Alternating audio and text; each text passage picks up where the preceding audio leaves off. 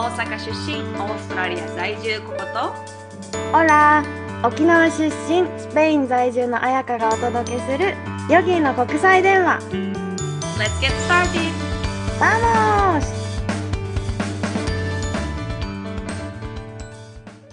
ポッドキャスト95回目。今回のヨギ伝のテーマは秋冬の夜長にしたい読みたい見たい聞きたいネットフリックスおすすめエピソードです。はい。なんかね、最初秋の夜長にと思って考えたけど、そうね、でも秋かなもう冬かな みたいなもう。冬かな そうで、なんなら言ったらココはえ、春かな夏かなって感じなんで。こっちのオースオーストラリアはね季そうそうそう節逆なのでなので、でも、やっぱり秋とか冬ってどうしても夜長くなるから、お家にいる時間も長くなると思うので、そんな時にぜひぜひ読んでほしい、見てほしい。今回はその高校のね、おすすめ。のネットフリックスで見れるおすすめ映画と、えっと、エピソードを紹介したいと思います。はい、じゃあ楽しみ、行ってみましょう。そう私はね本を読まないのであんまり読みたいとは思ってても。だからおすすめの本はないんですが、ネットフリックスで見れるおすすめの、えー映画と映画2つと最近見たシリーズ。シリーズもの2つをちょっとおすすめしたくって。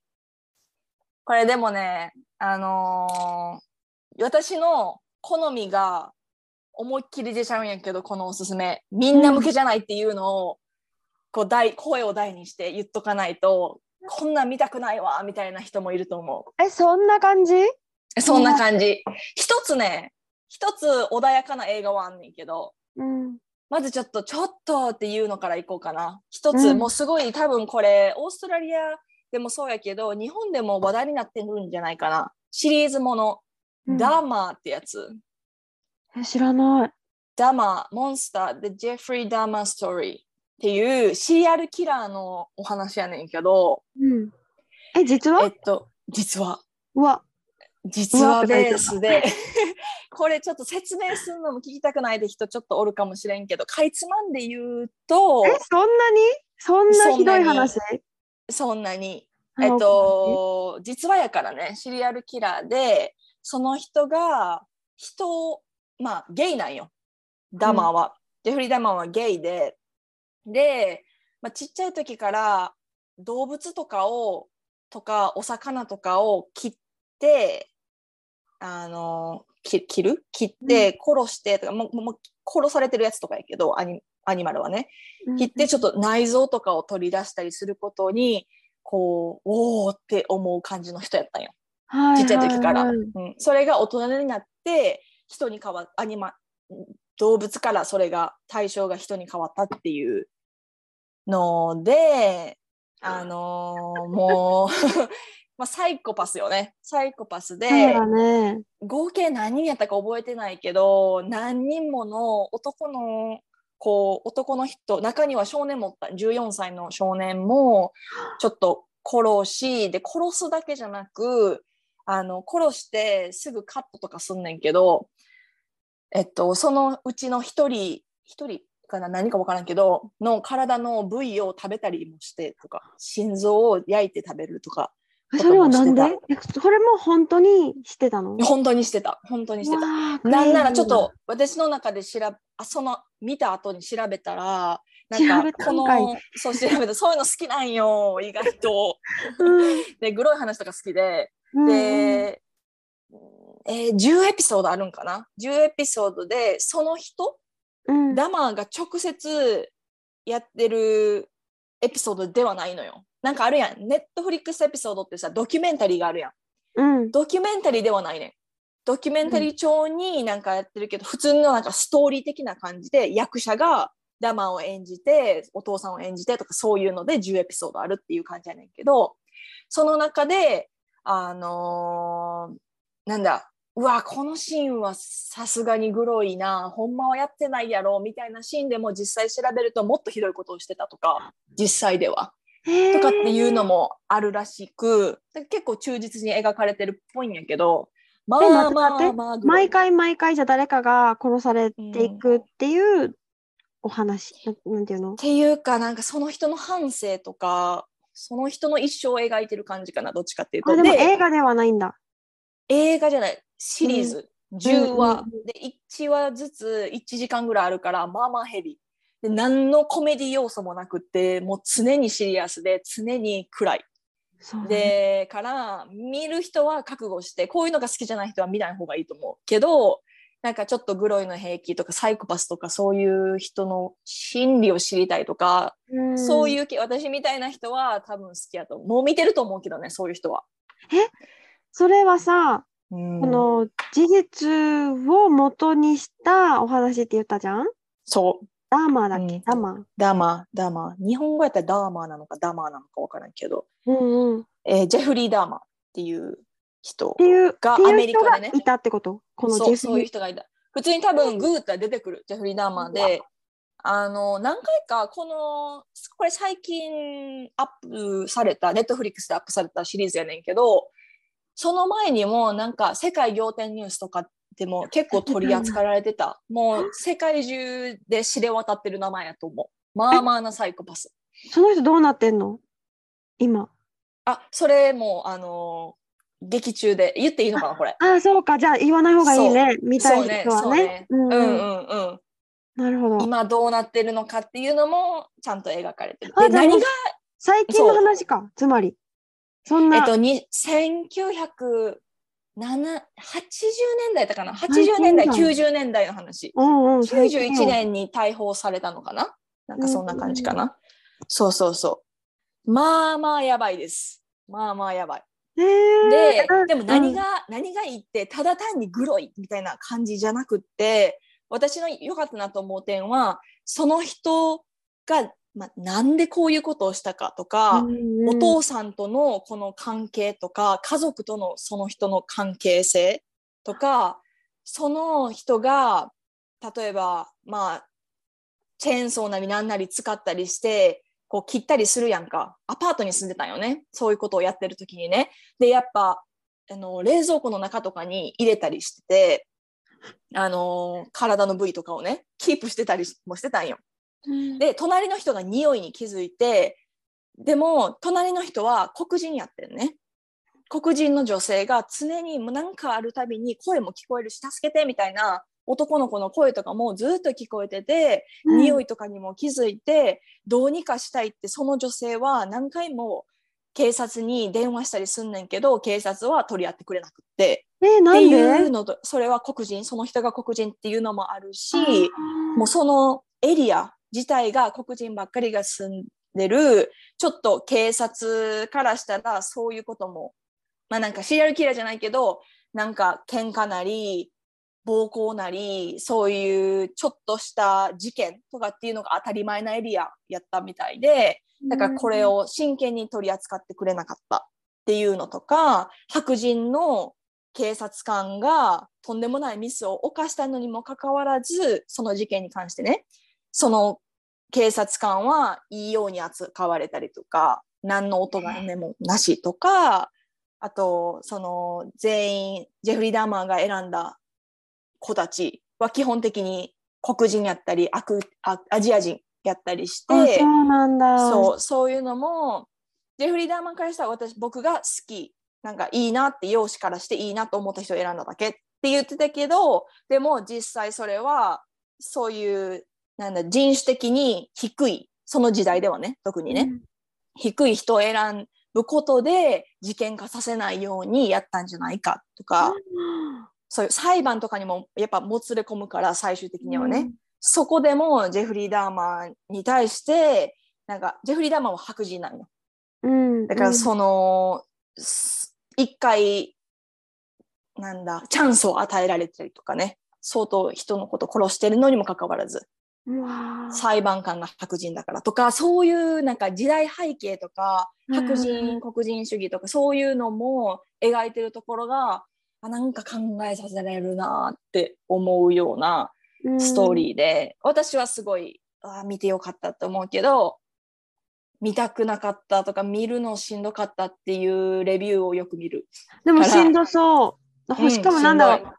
なんフィクションお何嘘のお話だったらさ嘘のお話でもうわーってなるのに本当だった本当の話やからね。そう、ね余計になんか、あーってなるけど、救われないなっていう感じはある。うーん間違いなく。でもね、やっぱ考えさせる気になるよね。こういうのはね、うんうんうん時々は。そう、それがジェフリー・ダーマンの話。で、もう一つ、えーちょっと緩いのを挟もうかな。映画で、Nobody っていうアクション、アクション映画、見た？えー、見てない知らない普通に Nobody。日本のタイトルちょっとわからんけど。これが、ちょっとコメディ、コメディ、なんかね、シュールなコメディさなんよね。はははうんって笑うようなコメディではないんやけど、そういうアクションコメディあるやんか。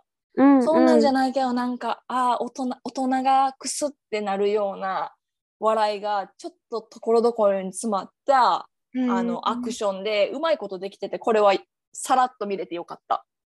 えーえこれは洋画？洋画。もう全部洋画。うんうんうんうん。どこかわからんけど、Nobody っていうアクション映画です。アクションそんなに長くもなかったと思う。うんうんで、次。またシリーズものなんやけど、これもね、ヘビーなのよ。私ヘビーなのが好きでね。えなんか意外落ち落ちそうだけどね一緒にヘビーなのを見ると。あ、中には落ちるのもあったね。あの、さ13 Reasons Why。ああ子供の話子供っていうそうかそうそう。いじめで自殺した、いじめじゃないか。まあ、でも自殺した子の話。うん。はさすがにちょっと病んだ時はあったね。あそうなんだ私あれねなんか1話ぐらいしか見たことない。2話ぐらいまで見たんだなうん。後半、なんかさ、あれ、あれ見た若者が同じ死に方をして自殺したっていうのが、なんかニュースになってたやん。知らない。知ってる？そうそうそう。だから見るときは、あの、注意書きも結構あって、最初か最後の方、なんかし、あのー助けが必要なら、た周りに頼ってねとか、うん。今心の状態が不安定ならこのシリーズは見ない方がいいとかっていうのを最初に、あのー注意書きとしてやるぐらい。だから、なんかその気持ちがわかる。ああ、なんかこの方法で死にたくもなるわなっていう気持ちになったね。あの映映画じゃないわ、シリーズは。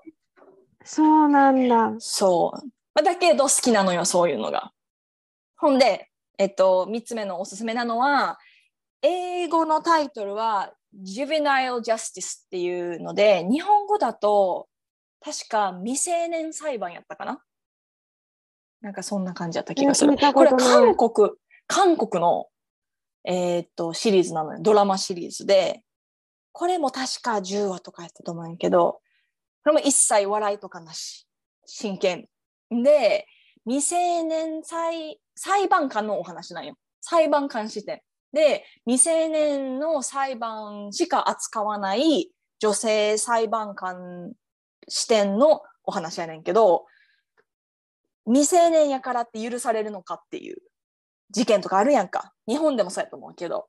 はいはいはいはいそう。で、中には未成年だから許されるって分かってて凶悪な事件を起こす少年少女もいるわけやん。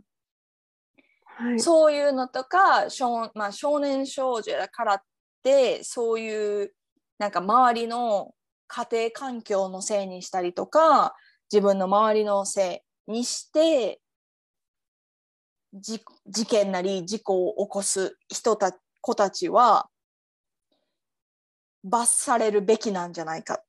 ちゃんとした方法で罰されるべきなんじゃないか。なぜならそういう未成年なんていうそう送られるところ。未成年ああ少なん年院あ少年院とかに送られたところで結局同じような、あのー何？事件を起こしたりなんならどんどんひどくなっていく少年少女が多いねんってだからそういう人たちしっかり見ないといけないでしょうっていう感じのお話やねんけどこれがねまあまあしょっぱながまあまあ重いんよ一発目が。なので、一発目はあーってなるけど、2, 2話目以降からはそんなになんか話自体は重いよ。事件だからね。だけど、なんか考えさせられるなーってなるうんシリーズでおすすめ。それも実は？これもなんか実話ベースにしてるっぽいよ。あ、そうなんだ。全部が全部実話っていうよりかは、うん、なんか韓国で実際にあった話を実話にベースにしてやってるっていうのはなんか調べたところ見ましたね。なのでマジか的になるけどねそういうそういう背景を知ってるとね。そうだね。うんっていうのが3つ目。で1つねこれがほっこりだったのよ。もう全然この 最初のと3つのとはえらい全然違い。そう。ペンギンブルームっていう。名前も可愛い、なんか。そう、可愛いのよ。これ何の話っていうと、ペンギンの話じゃなくてん、オーストラリアの映画で、マグパイ。マグパイわかる？わかるー。そう。春になると、スープシーズンって言って、頭、なんか後ろからとか横から、あの、直、こう、攻撃っていうよね巣。を守るためにね。うん。そう攻撃されるから危険だよっていうポスターも春になると張り出されるぐらいまあまあ危険な鳥ではいるんやけど、大きいしね、結構。そうなんよ。でそのマグパイとのマグパイをレスキューした怪我を負ったマグパイをレスキューした家族との実話の話。えー、あ、好きかも、そういう話。そう、うん。それがねすごい。なんかしかもなんかそのマグパイがこんなことできんのみたいな。言ってしまえば、多分日本で言うとカラス的な位置づけかもね,うん、頭もいいしね、うん。うん、黒いし。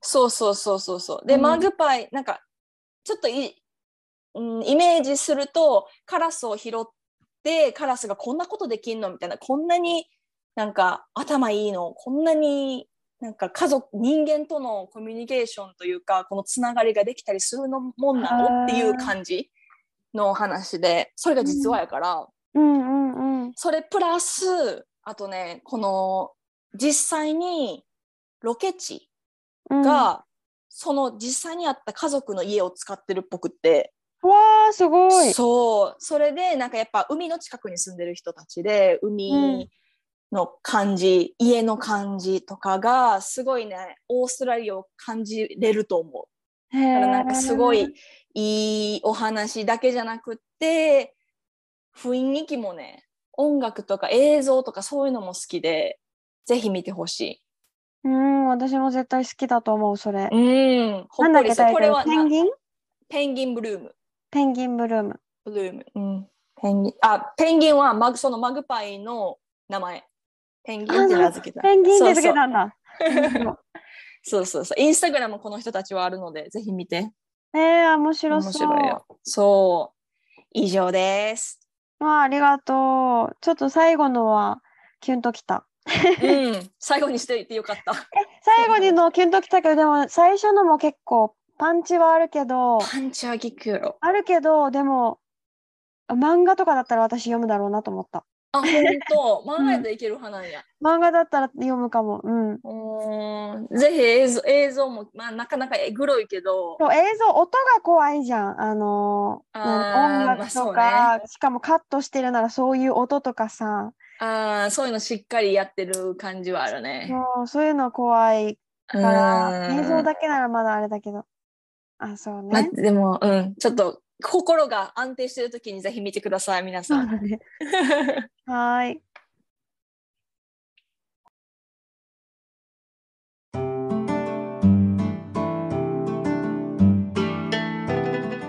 ココの紹介してくれたエピソードどうでした？ちょっと 痛くなった？ダークダークすぎたかな。人によってはねえちょっときついですってなった人もいるかもしれないけど、でもでもまあまあ皆さんもぜひぜひ紹介したいのがあったら教うん気えてほしいになる。ねえ特にちょっとエピソードがね、知りたいのよ。ちょっとあんまりね、私集中してこういうダーク系じゃないと集中できないよね。どう？2、3話ぐいらいで、なんかあったやんエリ、エミリー・イン・パリスとかさ、うんあうんなんか明るい系の話とかさ、ああいうの最初見出すんだけど飽きてくんのよ。エピソードになると。だからダメだから、こういう結構ディープ系が好きな人、ちょっと教えてほしい。そうねディープ系でじゃなくてもいいいけど。そうそうそう。私はどっちかというと明るくてポップなエミリー・パリスとか深夜食堂とかそういう方があもう深夜食堂無理や。1, 1話でも多分最後まで見られへんかったあれ。え、じゃあさ、ちょっとさ、バレリアとかどう、見た？スペインのバレリアそれ見てないわ。バレリア。全然、ポップだけど、テーマがね、セックス。おいいんじゃないですか？愛があなんかセテーマ。ックスエディケーションみたいな。あそれ見たことないんだけど、でもこう、うん夫婦としてすごい仲が良くってでもそういう関係がなくなったらやっぱスペイン人はパートナーとして見なくなるみたいなああなくなるでしょうね。そう。だからそういう話だから日本とは全然話すオープンにそういう話をもう昼間のカフェで大きい声で話したりとかするからなんだろう日本人とはまた違う性の価値観みたいなのを見れる話。あ本当。あうん。今ちょっとパンって思い出したのが、うん。最近私こういうヘビーなのも好きやねんけどうん。しょうもないわみたいな感じのも結構好きで、うん。それで言うとえーっと「Love is Blind」わかる？あ見た？これさ見たことないけどあれだよね。なんか相乗りじゃないけどそういう感じよね。ドキュメンタリーっていうか。感じ。ドキュメンタリーのえあの恋愛とうん。7日間かな、なんか男女が、えっと、ポットっていう中に入って顔が見えない中ではいはいはい。会話を通して結婚までそれができるのかみたいな。顔を見ずに外見で判断せずに会話だけで人は恋に落ちれるのかっていうしょうもないわって思うんやけどそれ癖になっちゃうそれを最後までいつも見れるの。あ本当 こういうのも好き、そう。